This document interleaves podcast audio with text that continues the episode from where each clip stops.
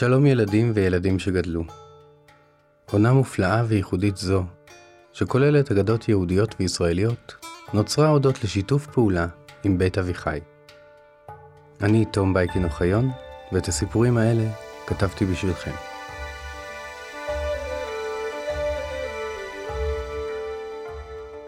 לפני עיניי מרחף התרמיל תמיד.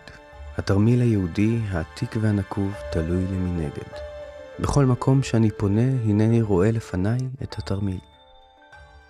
ובכל מה שאני רוצה לספר, התרמיל מתגלה לפניי. כך מסכם גיבור סיפורנו את אחד ממסעותיו.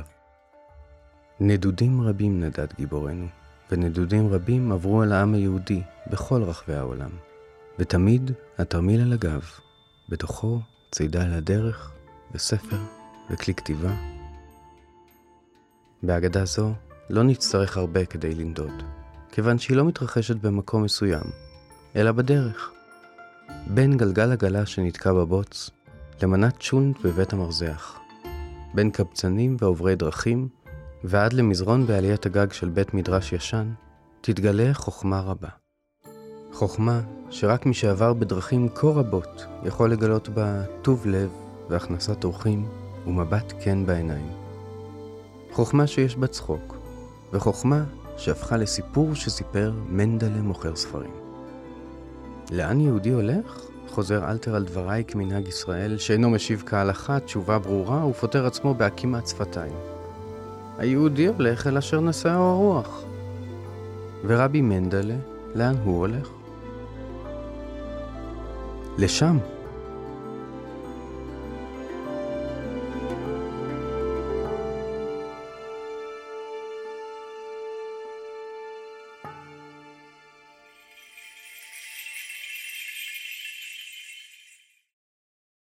הסיפור שלפנינו מתחיל במאה ה-19, בכפר קפולי שבמחוז מינסק. אי שם, בפינה מערבית של האימפריה הצארית של רוסיה. במקום, ככל המקומות, שתושביו בכפרים רבים ובערים מעטות. חלקם בעלי ממון, וחלקם קבצנים, חלקם תלמידי חכמים וחלקם בטלנים גמורים.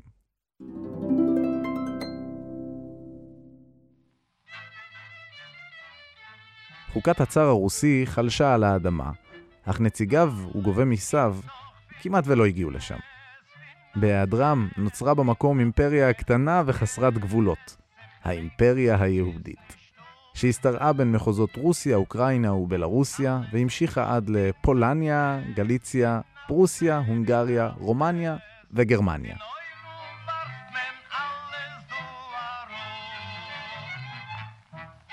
תושבי האימפריה המוזרה הזו ידעו לדבר בשפות השונות של העמים הסובבים אותם, אך בפיהם שפה אחרת, הקרויה בחיבה ז'רגון, או בפשטות יידיש, שפת היהודים. שפה זו, כמו העם הדובר בה, נדדה רבות והתערבבה בנדודיה כל כך, שתמצא במילים בעברית ובארמית, ברוסית ובגרמנית. ספריהם, לעומת זאת, נכתבו בשפה אחרת, שפה עתיקה שהשתמרה בספריהם הקדושים. העברית. אל המקום הזה, לממלכה הזו שאין לה גבולות ולא מלך, שתושביה מדברים בשפה אחת וכותבים בשפה אחרת, ושכניהם הסובבים אותה מדברים בשפות רבות אחרות, נולד שלום יעקב אברמוביץ'. אחד מגיבורי סיפורנו שכשיגדל, יהיה גם גיבור סיפורנו השני.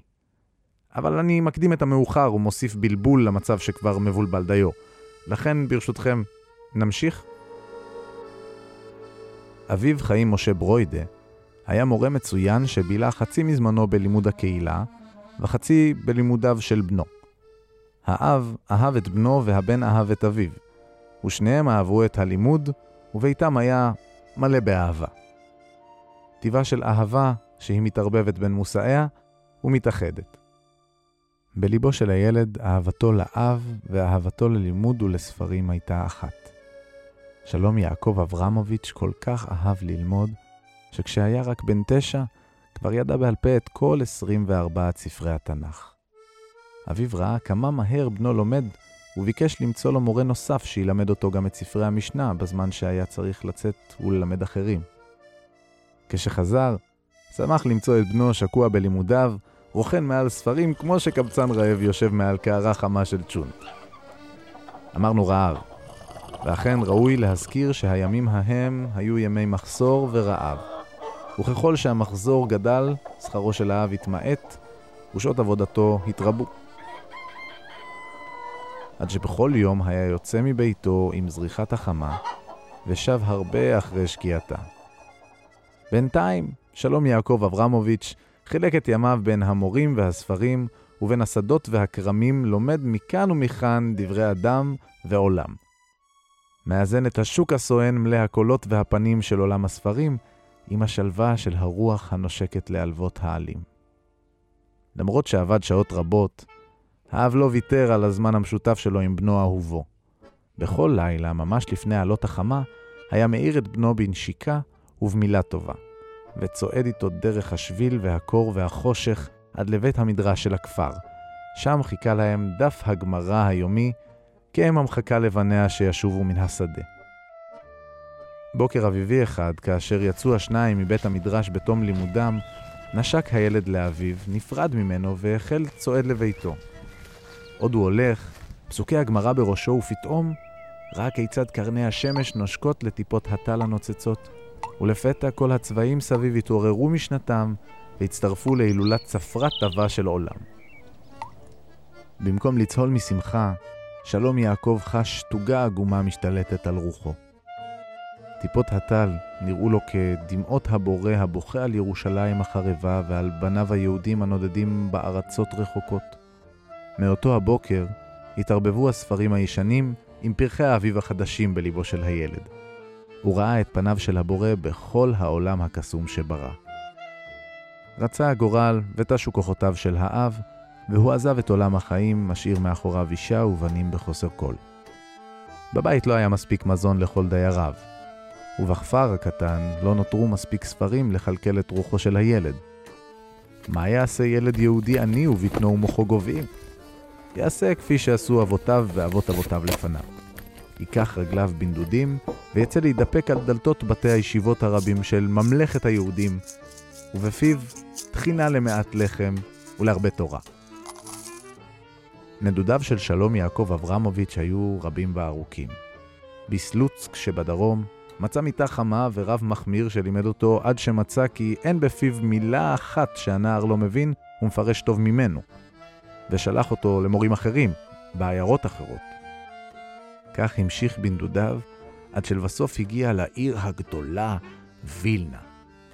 שם גילה עיר שתושביה היהודים היו כה עשירים שנעריה טומטמו מרוב תפנוקים והטיפשות פשטה בה כמגפה.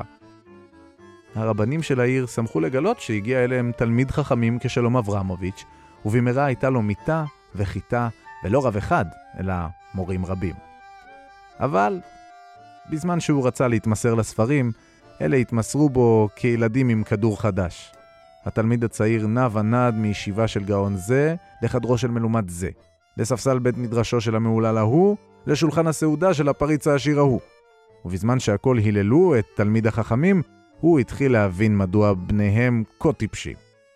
הם לא אהבו את החוכמה כמו שחתן אוהב את כלתו, אלא העריצו אותה כסומים. מה הטעם בספרייה מפוארת, תהה, אם מהללים את יופייה במקום לקרוא בספריה? כל הספרים שבעולם לא ימלאו את הבור שפוער הגעגוע של ילד לחיקה של אמו ואת הכמיהה של היהודי לביתו. וכל הבתים המפוארים לא יחליפו את התענוג שברגליים יחפות הפוסעות על כרי דשא רכים ולחים. ראה שלום יעקב כי נאה היעד ונאה הדרך בעיניו, והחליט לאסוף מטלטליו, לעזוב את העיר ולצעוד יחף עני ומאושר, בלי כרכרות ובלי רכבים, עד לבית אמו. למרות שרצה להגיע לביתו, לא מיהר. בכל הזדמנות עצר לנוח על פלגי מים ולטייל בין חורשות, שדות והרים, מאזין לשירת הזמיר ולקריאותיו המצחיקות של הזרזיר. ברגעים האלה, הטבע נראה לו כמעשה אלוהים חיים, והוא למד ממנו יותר מאשר מכל המורים וכל הספרים יחדיו. כשהגיע לכפר ילדותו, מצא את ביתו נטוש וריק. אמו נישאה בשנית לאלמן מהכפר מיילניק, הנמצא מערבה באדמות פולניה. חלקנו היינו אולי עצובים למצוא את ביתנו נטוש ועזוב, אבל שלום יעקב צחק וצהל בשמחה. במהלך השנים למד לאהוב את הנדודים כשם שאהב את הכמיהה להגיע הביתה. מלבד זאת, תמיד עדיף לצחוק מלבכות. כשהגיע למיילניק מצא כפר קטן שאדמתו כה טובה שאם ילד יאכל שם תפוח וישליך את זרעיו, יצמח שם עץ תפוחים מפואר לפני שהילד יהיה לנער. מכיוון שכך היה, אנשי הכפר הפכו בטלנים וחייכנים שהעדיפו להסתפק במועט כדי שלא חס וחלילה ייאלצו לעבוד. מחשש שתדבק גם בו הבטלה, מיהר אברמוביץ' למצוא לעצמו עבודה והיה למורה. כדי לא ליפול לתסכול שחש מורה שכל תלמידיו עצלנים, יצא בסוף כל יום מהכפר וטייל בנחלים וביערות הסובבים. יש אנשים שיכולים לשאת עמלם על גבם ולהסירו בסופו של כל יום. אבל אברמוביץ' היה מסוג האנשים שנשמתם כחוס הקידוש המבקשת להתמלא עד שהיין גולש ממנה והלאה, והשראה גואה בהם ומבקשת מפלט. ערב אחד ישב על סלע ועיניו נשואות למרחב. פתאום ראה בדמיונו את הקשרים הנסתרים של הטבע, את ההסכמים הסודיים שנחתמו בין הציפור לרוח, בין הצפרדע לזבובים, ובין העלונים והפטריות. רוחו געשה כל כך, שרצה לצעוק. אך במקום זאת, הוציא נוצה מתיקו, ובידו השנייה כתב דף ממחברתו. על הדף התקין אות לאות ומילה למילה, ופתאום נולד לו שיר. שיר הללויה בעברית. לבסוף הוסיף בגאווה שלוש מילים בתחתית הדף. שלום, יעקב אברמוביץ'. וראו, סופר נולד. לא טוב לבחור צעיר וחרוץ לשהות בחברת בטלנים. אברמוביץ' ידע שאם ישהה בכפר זמן רב, עלולה לדבוק בו מידת העצלות, וכל ההבטחה והכישרון שהראתה נשמתו יתבזבזו. אז החליט לצאת שוב לנדודים, בתקווה שיוכל למצוא בין כל עיירות היהודים מקום לעצמו. הוא טייל וטייל בין עיירות לכפרים, בין אכסניות ומלוניות, בין בתי מרזח לבתי מדרש, ואט אט כספו אזל. למרבה המזל, לכל יהודי יש מקום בנדודים, ושלום יעקב אברמוביץ' מצא עצמו ישן בחברת קבצנים. ליבו של אברמוביץ' נחמר בראותו את עניותם של הקבצנים. מה הם היו אשמים? הם לא היו בטלנים ולא טיפשים, אלא יהודים פשוטים שהמזל החליט את דרכם בשבילם. בחברתם, אברמוביץ' נהנה ולמד לא פחות מחברתם של האצילים שבאדונים. הוא למד את טיבה של השמחה ואת כוחה של הבדיחה, ובכל ערב היה יושב עמם סביב המדורה ומקשיב לסיפוריהם. כשגילו כולם שבחברתם מספר סיפורים מהמעלה הראשונה, התפקידים התחלפו ובכל ערב היו הקבצנים יושבים, מקשיבים כתלמידי חכמים לסיפוריו המשעשעים. הוא סיפר להם על עיר שתושביה עשירים, אבל טיפשים, ועל הכפר שמרוב שאדמתו מבורכת, תושביו מקוללים בבטלה. בתום כל סיפור, הקבצנים צחקו ומחו את דמעותיהם בהנאה. כששאלו אותו המסובים מאין באו כל הסיפורים, התבייש אברמוביץ' להתגאות כטווס ולומר, שלי הם. אז השיב, פגשתי מויכר ספורים אחד, מנדל לשמו, והוא נודד בחברת סוסתו ועגלתו הרעועה מלאה ספרים. איש זה שלו הסיפורים. כשהגיעה השעה לכך, התפזרו הקבצנים איש איש לדרכו.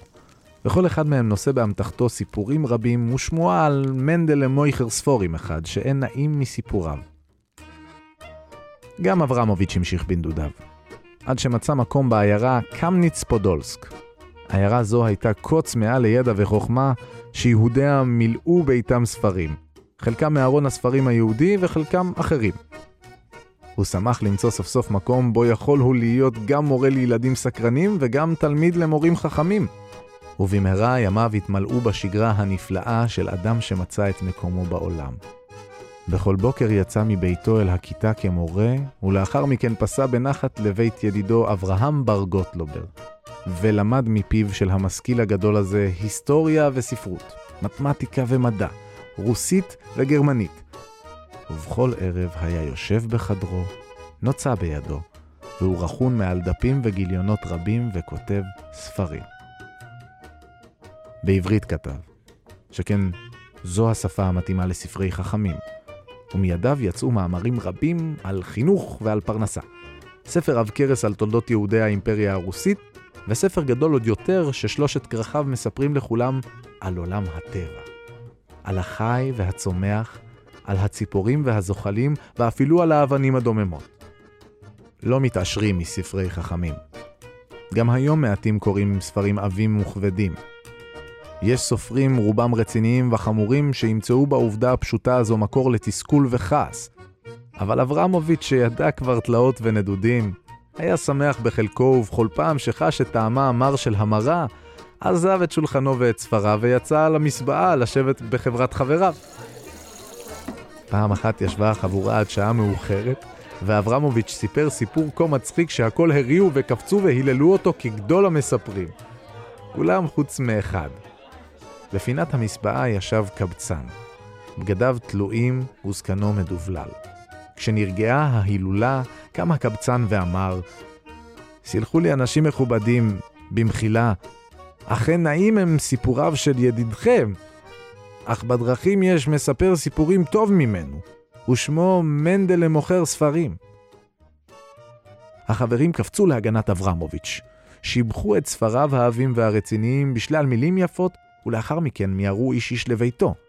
לבדוק בספרייתו אם נכבה לו שם איזה ספר של אותו מוכר ספרים אלמוני בשם מנדלה. בינתיים, שלום יעקב אברמוביץ' צעד לביתו לאט לאט. היו לו מחשבות רבות לסדר בראשו, ולשם כך נחוץ היה טיול. כשהגיע לביתו השעה הייתה כבר מאוחרת מאוד, אבל אברמוביץ' לא חש כל עייפות.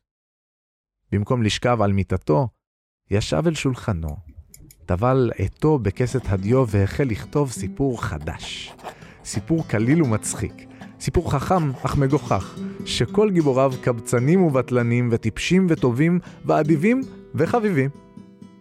הפעם לא כתב בעברית, אלא ביידיש. השפה הקדושה לא התאימה לסיפור שכזה, וביידיש המילים פרצו ממנו כמי נהר גויש.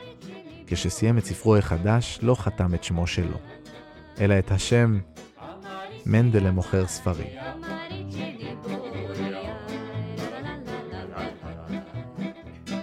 מאותו היום, שני סופרים שכנו בביתו של שלום יעקב אברמוביץ'. האחד מכובד בעיירתו וספריו ומאמריו כתובים בעברית, והשני, מנדלה מוכר ספרים שמו. כיסו ריק, כרסו מלאה, חיוך של תמיד על פניו, והוא כותב ביידיש לאחיו היהודים בגולה. רצה הגורל, ובעוד שספריו של אברמוביץ' זכו למקום של כבוד על מדפיהם של המעטים, ספריו של מנדלה מילאו את הארץ וסיפקו לבעליהם הצלחה גדולה. הכל רצו את ספריו. הטיפשים רצו לקרוא בהם כדי למצוא חוכמה, העצלנים רצו לקרוא בהם כדי להעביר את הזמן בהנאה, הסוחרים ראו בהם סחורה טובה והשקעה מצוינת, ואפילו הקבצנים, מי ששמעו שזכו להיות גיבורים בספריו, מיהרו להשיגם לידם. לא חשוב כיצד. ולהביא אותם לאחד בחבורתם שידע קרוא וכתוב, כדי שיקריא להם אותם בקול רם. לא עבר זמן רב, ואל ההצלחה הצטרפה הפרנסה, ואליהם בצהלה והילולה הצטרפה גם התהילה. כולם הכירו ואהבו את מנדל למוכר ספרים. מכל קצוות העולם היהודי הגיעו למנדל למכתבים הדורשים בשלומו ושואלים מתי יזכו לראות עוד מספריו. כך קרה ששמו של שלום יעקב אברמוביץ' התחלף, ואפילו שכניו קיבלו את פניו בקריאה מנדלה שלנו, מה שלומך?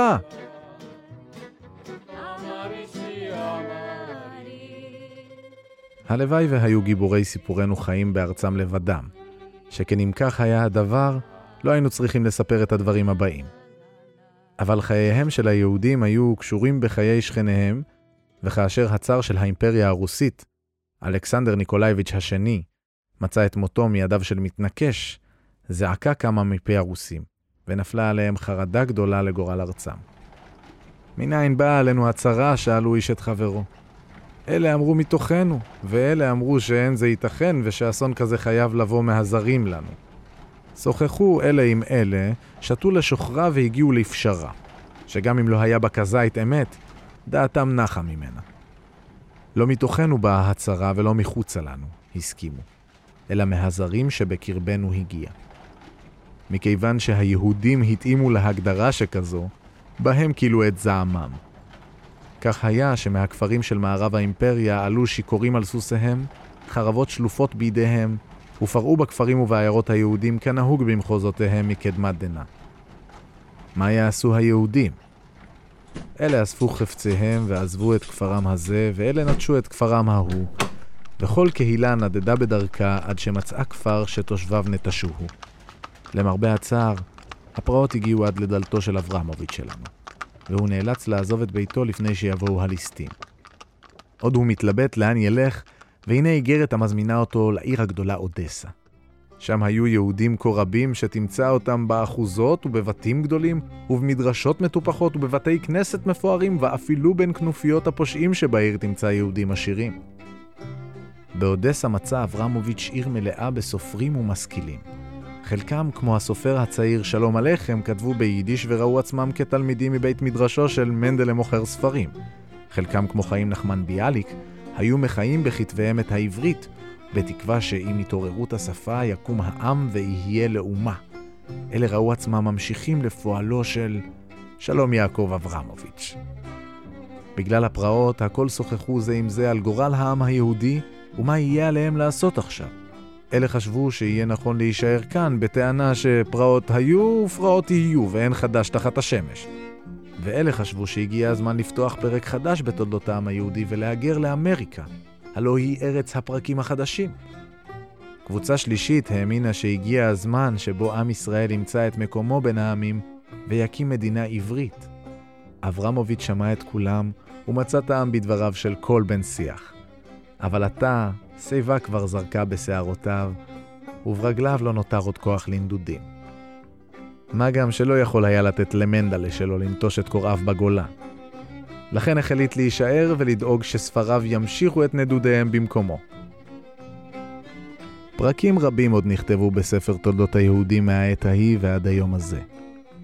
כמו שניתן לשער, חלקם נותרו באימפריה הרוסית ונשארו שם גם אחרי שזו נפלה וכמה חדשות לבקרים. חלקם הגיעו עד אמריקה ומצאו שם בית, וחלקם יצאו כחלוצים לארץ ישראל. עמלו, בנו ולחמו עד שהייתה ישראל למדינה ששפתה עברית. לכל מקום שנדדה העדה, ולכל בית ובו אנשי ספר, נדדו גם ספריו של שלום יעקב אברמוביץ'. הוא מנדלה מוכר ספרים.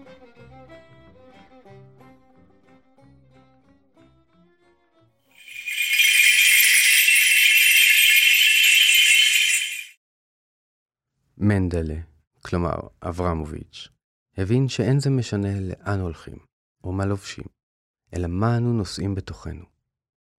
נדודים יכולים להיות צרה צרורה, בלי מקום לישון בו ובלי אוכל, וכשהעגלה גם נתקעת בדרך, זה נראה כאילו כל מה שנשאר הוא לקלל. במקום זאת, בכל אחת מהדרכים אלה יצא, הוא פתח את ליבו כדי לגלות מה יוכל ללמוד ואיזו גדולה יש בכל רגע קטן ובכל מילה. את כולם אסף לתרמילו, ממש כמו שאסף העם היהודי לאורך נדודיו מילים ומעשים טובים. הוא הבין שאין זה חשוב להתהדר בספרים רבים, ושלפעמים בדיחה יכולה ללמד הרבה יותר ממילים שנראות חכמות, אך הן בעצם לא שלך. כי ברגע שהלב נפתח פתאום, אפשר לשמוע את קול הציפור, ואת צחוקו של מי שעבר הרבה בחייו, אך יודע לצחוק כאשר הוא בצרה, במקום לבכות. מה אתם עושים כשאתם נתקעים באיזה צרה צרורה?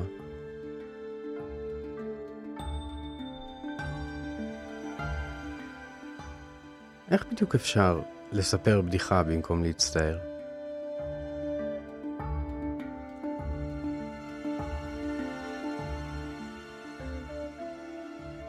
מלבד האגדה הזו, עוד אגדות שהיו באמת תוכלו למצוא בפודקאסט שלנו. נשמח אם תתמכו בנו בדף הפטריון שלנו. התומכים יזכו לתכנים בלעדיים, הנחות לספרי הוצאת פנק, ואפילו לשמוע אגדות אמיתיות חדשות שלא תוכלו למצוא כאן. הקישור מופיע בתיאור הפרק, כמו גם הקישור לרכישת הספר. הפודקאסט נולד ונערך ברשת הפודקאסטים העצמאית שלג.